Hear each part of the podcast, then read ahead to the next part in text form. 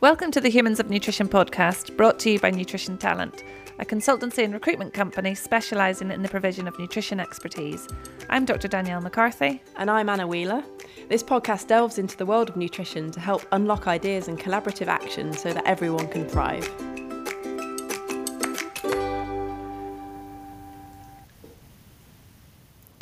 Our guest today is sports dietitian Matt Lawson. Matt holds a Master's in Dietetics from the University of Nottingham. He has gone on to have a fascinating career within sports nutrition and was one of the first to bring nutrition into football, so we can't wait to hear more about that. He has worked with various professional teams, including female England players. Alongside his nutrition work, he also became a UEFA licensed football coach and won FA Coach of the Year, as well as the University of Nottingham giving him an award for his work in 2022.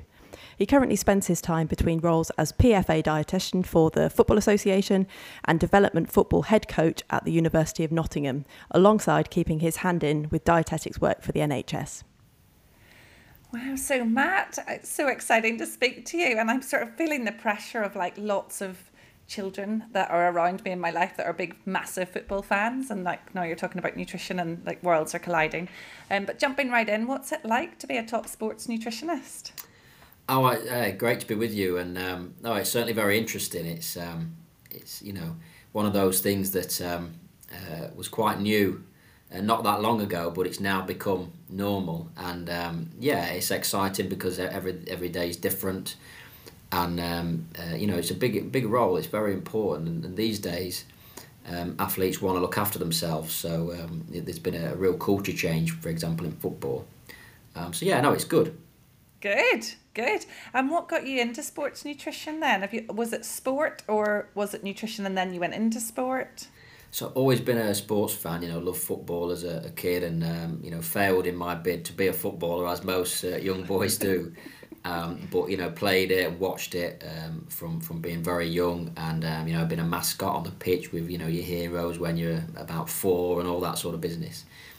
Um, and so just loved it, and um, it was that real interest in sport in general, but particularly football, um, that, that really wanted to make me work in it. And then I had this real interest in the body as well, and how we fuel it, and how we, um, you know, how all that works, what you eat and drink, how that affects you from a, again quite a young age, and so. Uh, just sort of got me into it, and the next minute you're applying to go to university and study dietetics, so um, it all went from there. Fab. And then, in terms of kind of training for that sports context and nutrition did you have to do any other training outside of dietetics i'm just thinking if the listeners might be interested in your path and to understand kind of what those options are for them and, and what you find helpful in in moving into sport specifically from a nutrition yeah. perspective I mean, to be totally honest, you know, it is, it is a difficult arena. You know, it's um, it's uh, certainly when I wanted to go into it. You know, there was there was a, a view that on the dietetics course, you know, you should leave and go and work kind of in a hospital and be a hospital dietitian, you know, do your band five and your rotations, and that was kind of the view of what, what you should do. Um, and so um, uh, it was kind of trying hard to break out of that, um, but managed to do it, just felt really lucky. Um, but yeah, so I did a, a master's in nutrition as well as my dietetics, and all my final year was sports, and I did my dissertation on sports and I went to Loughborough to do some um, additional uh, education because uh, Loughborough University is famous obviously for its sports and, and the, the lecturers that are there. So they've got English England cricket there and everything else. So I managed to learn a lot there. Um, and just really top up my knowledge really in terms of uh, becoming accredited um, on the sports side. Um, okay. but, but advice for listeners would be you know you can kind of learn it's a bit like learning to drive really. You can kind of learn everything but um, sport especially it's those practical skills um, so it's when you actually walk into a football club or something like that. Um, it's how you make your relationships and you kind of know what you're doing. You only do that by learning. So I would always say try and get placements, try and volunteer, and become comfortable in that arena. Brilliant advice. Thank you. Excellent. Um, I'm slightly concerned that this conversation might make me want to go back to school because I have always had a passion for sport as well. Um, actually, I can tell you a little secret that when I was about 10 years old, my ambition was to be number 10 for the women's England team. But sadly, it never came off. But, you know, here I am, still, still a football fan. Um, so I can't wait to hear more about this. Um, but I think you just started to allude to this, but I'd really like to understand a little about a, a little bit about the different sporting environments that you've worked in and how they really differ in the nutrition advice that you would offer and, and exactly what your role is in that scenario. Yeah, so I mean, it varies. I think um, when I first started, my first day um, foot, in, in a football club, um, I went up to lunch and all the players was eating burger and chips. and I thought it was like, you know, a joke, because obviously football's known for its banter and, and, and everything. And I thought it was a joke, but it wasn't. It was just kind of what was still happening. And um, the chef came out, he was all stressed and red faced, and he was, you know, under loads of pressure. This chef, bless him, Chris, still in touch with him now.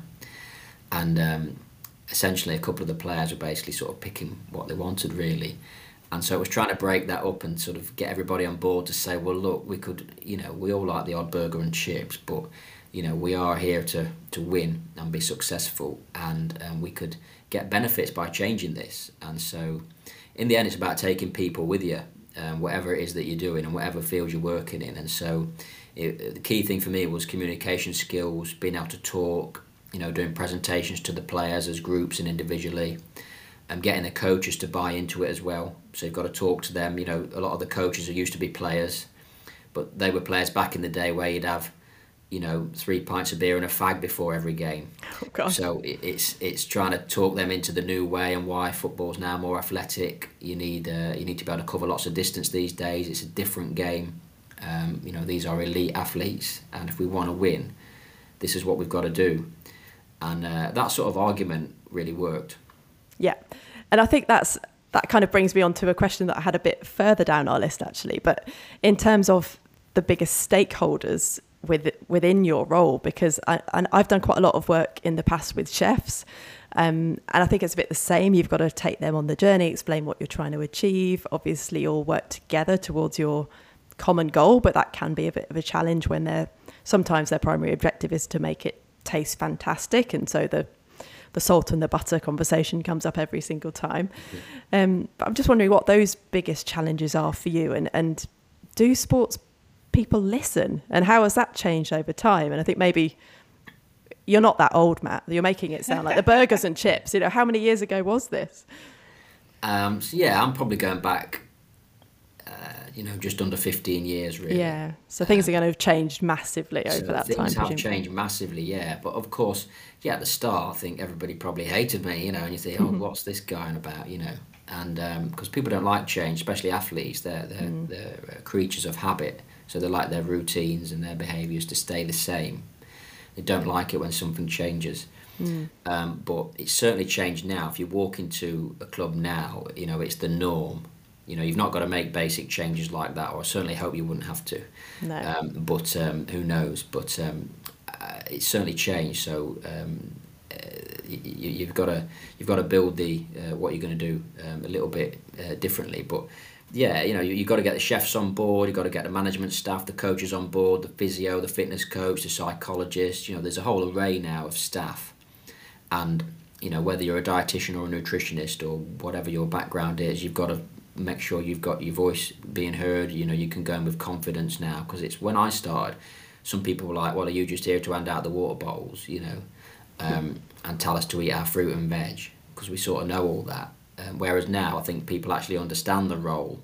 So you've probably not got to work maybe as hard as I did, but then again, in some ways, you've got to work harder because it's more established. Mm. Um, you know, there's more competition, and you've got to make your mark in different ways. You know, people will challenge you because all the coaches now are more educated, the physios are, so they know a lot of what you know, and it's about how skill is how we explain that and how yeah. we use our communication skills to get people to buy in.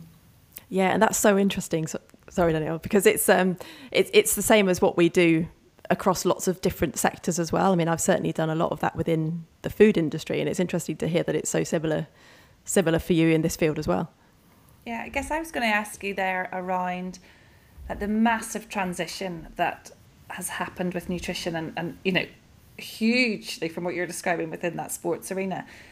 And you know i guess in the work some of the work that i'm doing at the minute is around how do you give relevant advice to people given their individual context? And i guess you know the, the personalization is obviously a key word that keeps coming up within nutrition. How do you find that within one sports team? It, you know, is it at that level where people are? I guess there's another question coming in here around what's the right source of information because if people begin to be interested they begin to read around it and want to know what's right specifically for them or or is it you know i guess it's a question in terms of where does personalization maybe come in and that whole managing as kind of the expert that interest that others have that you want them to have but mm. equally you want it to be evidence based and effective ultimately yeah, so that, that's a really good question, and everything's got to be individualised because even in you know like a football team, you know the goalkeeper's very different from uh, the strikers, and um, the, the centre halves very different from the full backs, even in in the same defence. So people that are familiar with football will understand all the different positioning and. Um, uh, you know, Anna mentioned she wanted to be a number ten and things like that. So a very different role. So you know, there, there are different um, characteristics that the coaching staff will expect players to perform based on their position. And we would link that to the diet and nutrition because certain players need to be a little bit more physically powerful. Other players might need to be a little bit leaner and uh, uh, more athletic, and all that. You know, we're measuring heart rates, we're measuring distance covered, we're measuring um, uh, calories consumed, and, and how that should be broken down into the macronutrients. So we're looking into all that um, we look for micronutrient deficiencies. So everything's very individualised, and, um, and, and we work with each player on their position, where they're at in their career. Um, injured players is another big one. Young players is a massive area because young players um, are still growing, and we need to get that uh, correct if we're going to maximise their potential. Um, so it changes, and then you know there's a lot of controversy at the moment on in the newspapers and on the news about boxing and boxers being banned for food supplements that they've taken. Mm you know, touch wood, I've never had a footballer that I've worked with um, ever be banned or anything like that. And again, that's a key part of our role. We need to make sure that in, in a world where these athletes are having supplements pushed at them all the time, that we need to we need to make it clear that food is better and we should be having real food wherever possible and only occasionally when it's needed if it's safe and it's all legal and appropriate that we would introduce a supplement to supplement the diet at a key time. So I am 99% real food. And, um, and that's a big thing that we have to do because a lot of these companies and people are pushing uh, you know a quick fix to these players and athletes, and um, it's a big danger.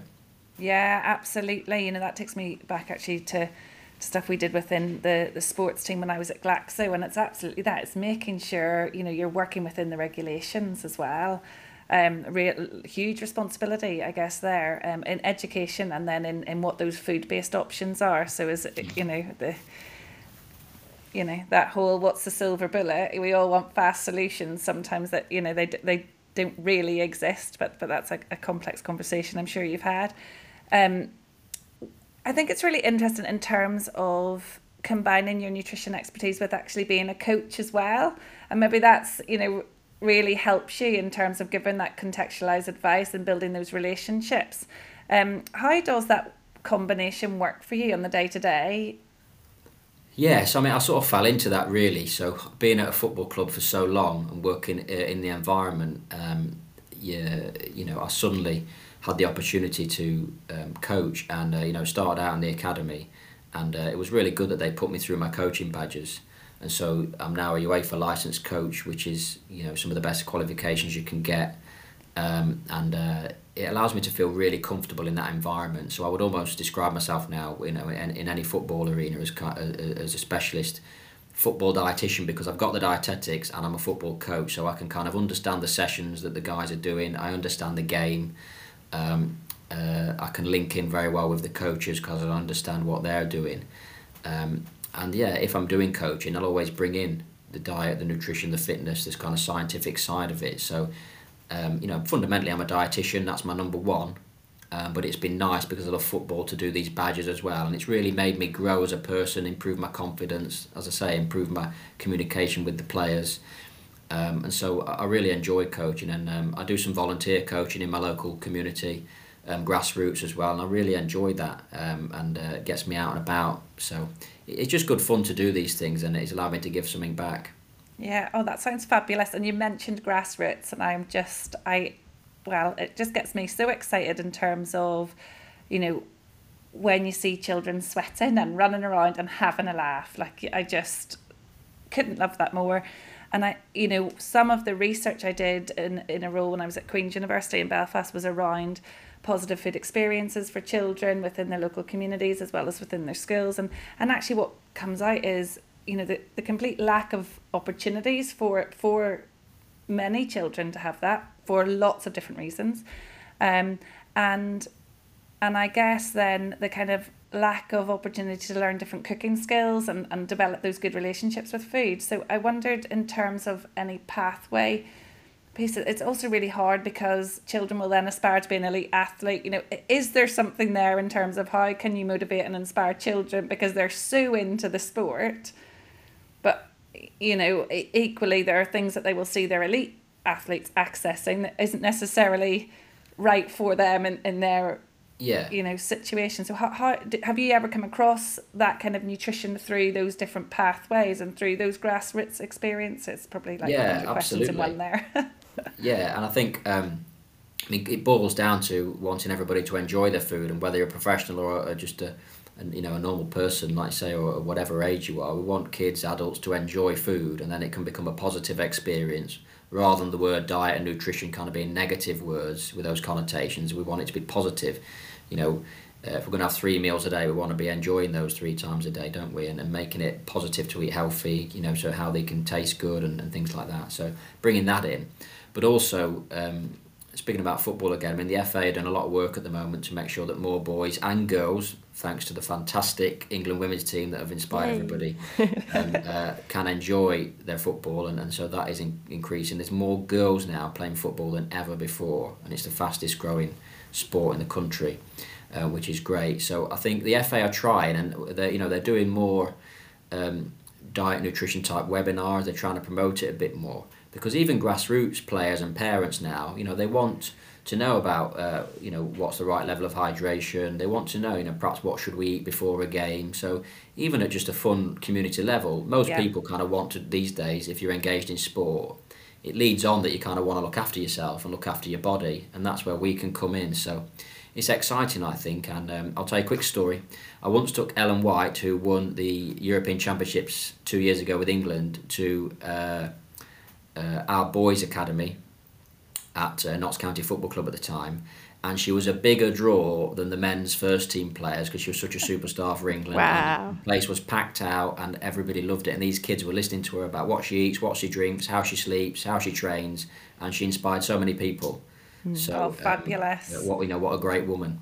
Well, yeah. that's it, and it's kind of it, it, as you're saying, it makes it positive, and that was definitely you know what you know the studies we were doing were showing it, it, it's so important to be a positive experience, and so often we see healthy as some form of deprivation and guilt and all of those emotions. So yeah, that that's really interesting in terms of inspiring and, and bringing that positivity to it. I couldn't agree more. Yeah, and it, it's great that you brought up women's football because we did want to talk to you more about that. Um, I definitely, I, I was the unusual one at school, shall we say, when I wanted to play. Um, I'll tell you a little story. Um, I actually wrote a letter to Match magazine. Do you remember Match magazine? Yes. When I was about 10, complaining how I wasn't allowed to play football at school with the boys. Um, and I won Star Letter, so I was really excited about that. Got a free football out of it. uh, so, you know, a little win for equality. But it's been brilliant. And, and one of my closest friends, her daughter, is, is really into football and plays all the time. And it, it's obviously fantastic to see that. Um, so obviously, there's been massive strides, but still work to do. But be interested to understand whether there are any specific differences between working with male and female, both teams and clubs. Um, and do women get the same level of nutrition input as the male players? And do they respond differently to the the advice? Because I imagine they might. Um, you know what? When um, when uh, we had we had seven England internationals with us um, at Notts County when we you know got to the FA Cup final at Wembley and we were kind of top of the Women's Super League playing Man City, Arsenal and everything else a few years ago. And we were getting the biggest crowds as well in the Women's Super League at mm. the time, right when it first started. It was such a great opportunity to work with these people, to be honest. Yeah. And the players, like I say, I mentioned Ellen White and Carly Telford, Sophie Bradley, Alex Greenwood, who's recently just um, uh, obviously played at, in, at the World Cup uh, yeah. final with England. We had Alex as well what just made me was it just you know considering their level you know superstar internationals players at the top of the game was there the amount of time they wanted to put in their dedication um, like I said, they were bigger stars than our men's team at the time, but they were so mm. down to earth. And um, I just found them to be really, they wanted to listen, they wanted to work with you. Um, and uh, and I, I, really loved loved that experience. And um, you know, through it, I was able to do some education at St George's Park, and you know, I was learning from them really as well. Just just real trailblazers, to be honest. Mm. And it's great to see what they've got on to do because now they are massive superstars, quite rightly. Yeah. Um, and then they deserve that success. So, no, the only the only real difference is it's the same game. It lasts the same amount of time. You know, it's still twenty two people on a field with a ball. Um, you know, there's slight differences in, in, in dietary requirements, but in general, um, you know, they're performing now to the same intensity um, as professional male players, and um, and and so much of it is the same really. And again, it's yeah. about building your relationships, um, and and and you're there to help ultimately. Yeah, well, and do you know what? I think it's something as well we need to think about within our own profession. It is that whole gender balance, and you know we we are really conscious, Matt, that of all of our guests, you know we are very heavy on the female and light on the male. So it is great that you're you're on, but that that's something. Um, and, and it comes back to whenever I was a lecturer, you were um, involved in some courses, there is always a heavy skew towards female in, in the nutrition world. Um, so what are your thoughts on that? You know, um, on how to open up space for men to come into our profession and you know what your experience has been like in, in ultimately a very imbalanced um, from a gender point of view in environment professionally yeah it's been uh, difficult at university i think i think um, you know for every hundred or whatever was on the course, probably two of us were male, so it it, was you know very different and uh, uh, and interesting. I kind of knew it was going to be like that, I suppose, but perhaps not to that extent.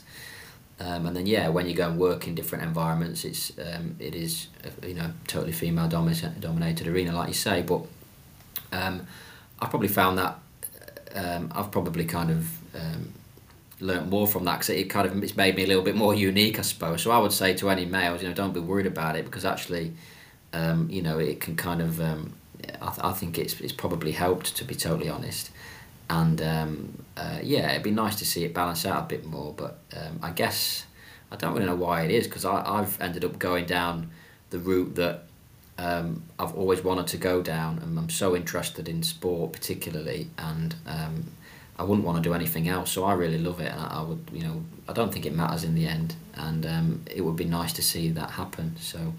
Yeah, I think that's it, isn't it? It's trying to open up and make it accessible and available to everyone, no matter you know how you might find yourself. It's trying to, you know, help everybody feel that there is a route for them in in, in the profession. So um, yeah, those are great insights. Also, you know, the realities of what you might have to experience. You know, it would be a different um, experience if you were on, on different subjects, I guess, socially and things as well. So, um, but yeah, it's absolutely possible for all those boys and girls who are out playing now sport if they don't get into their teams like you two. I come from a very different background where not, not necessarily sport was up there, but you know, I, you know, when you see just how much kids thankfully can get engaged in sport and activity. That whole driving a career is is there's such potential there. So so fabulous to hear about and one very other exciting area that I want to make sure that we ask you about before we run out of time, which we always do on this podcast.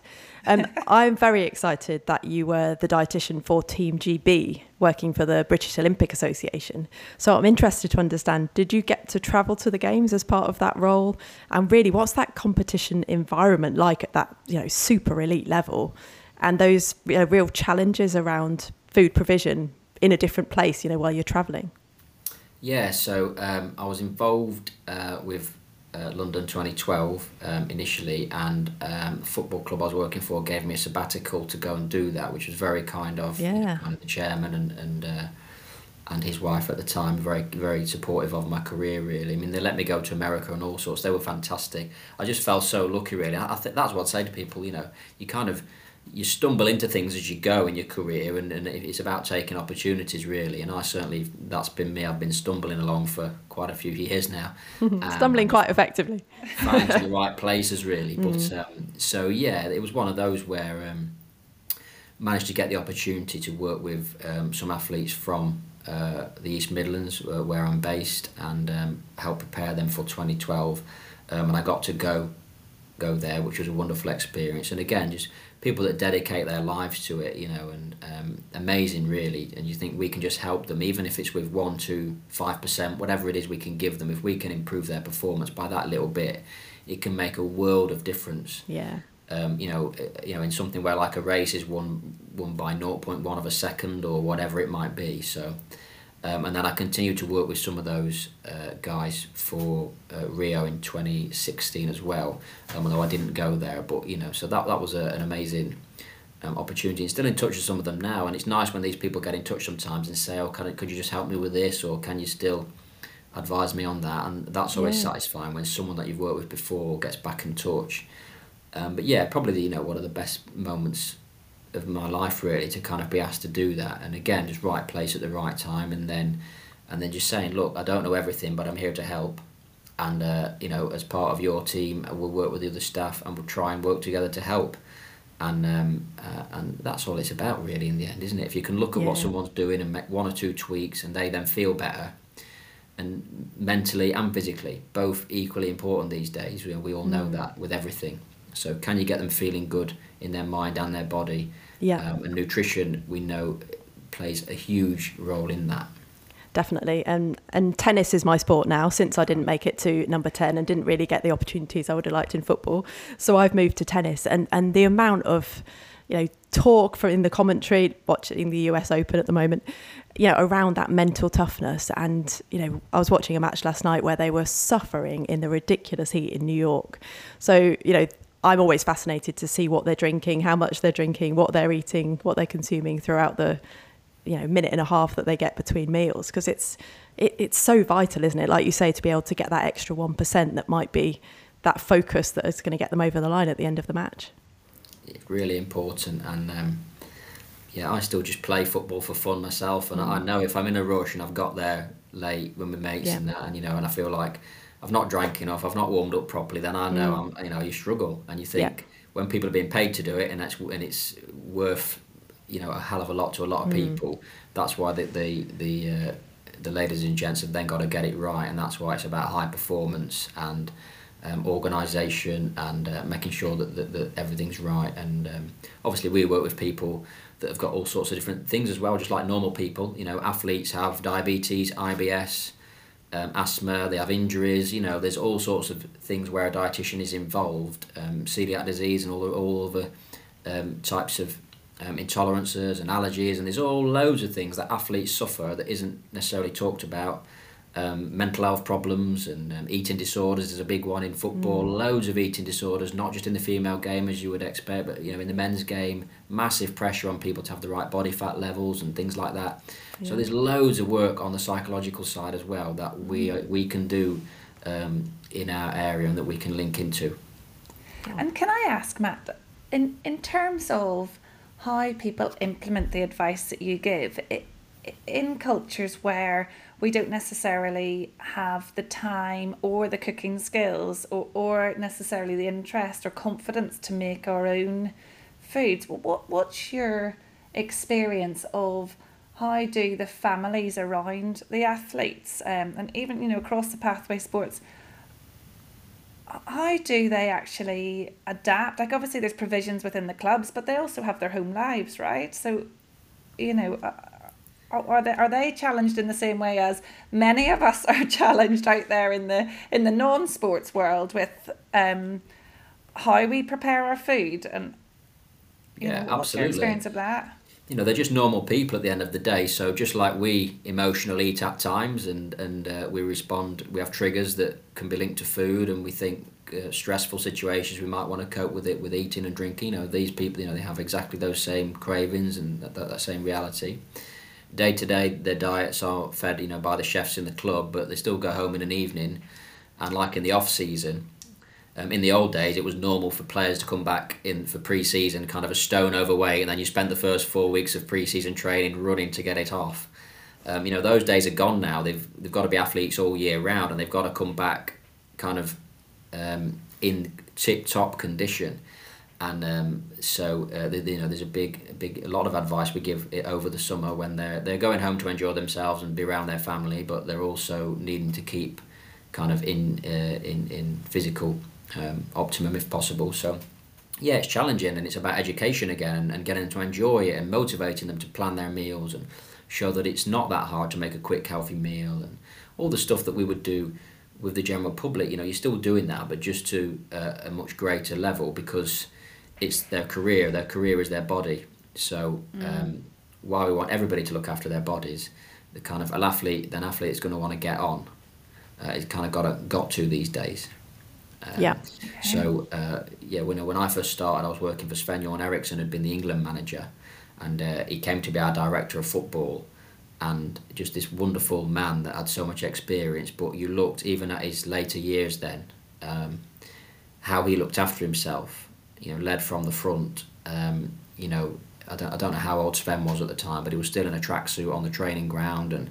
Um, and I thought, you know, this this guy's can you know won everything there is to win. He's managed England. He's managed Manchester City in the Premier League, and we had him here in Nottingham, and yet his love for it, his passion for it, is is you know the first one in in the morning and things like that. It really inspired me actually, and uh, that was my first year at the club, and we went on to win promotion, and um, it kind of just went from there. So you're inspired by the people you meet as well, aren't you? Yeah, absolutely. Well, actually, that's probably um, timely for sort of our last question because we always like to um, end our podcast on a positive note. And so I'm going to ask you what really excites you about the world of sports nutrition and what changes would you like to see implemented in the next five years? We often talk about having a nutrition talent magic wand and kind of what you would wish for. You know, can you share some some thoughts on that as to, to what's coming up and, and how you might like to, to see it unfold?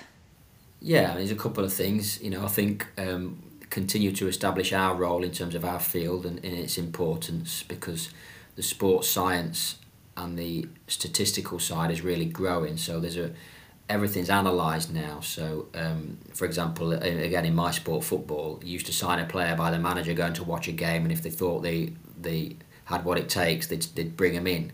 You know, one manager might have a look and that's it based on eyesight. Whereas now, you know, people are analysts are pouring over the stats, how many headers they've won, how many tackles they've won, how far do they run in a game. They've got all that data, so all that data's out there.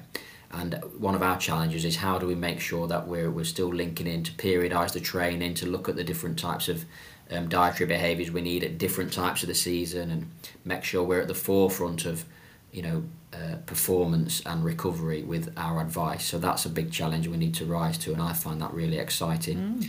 How can we then link that to the public and inspire the public to, you know, lots of people now are interested in going walking and running, and it's, it's good that there's, there's a, I, I, I feel I notice a, a, a move to try and be healthy in the country, which is nice. So can we inspire people with that?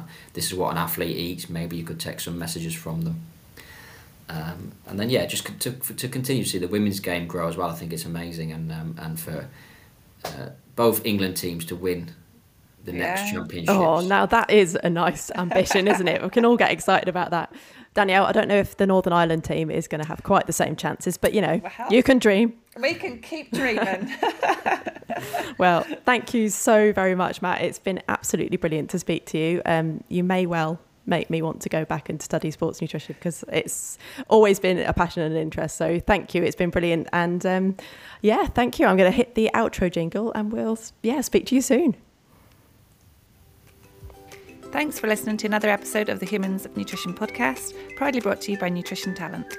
Nutrition Talent is a consultancy and recruitment company specialising in the provision of nutrition expertise. For more information about us and how we could work together, check out nutritiontalent.com.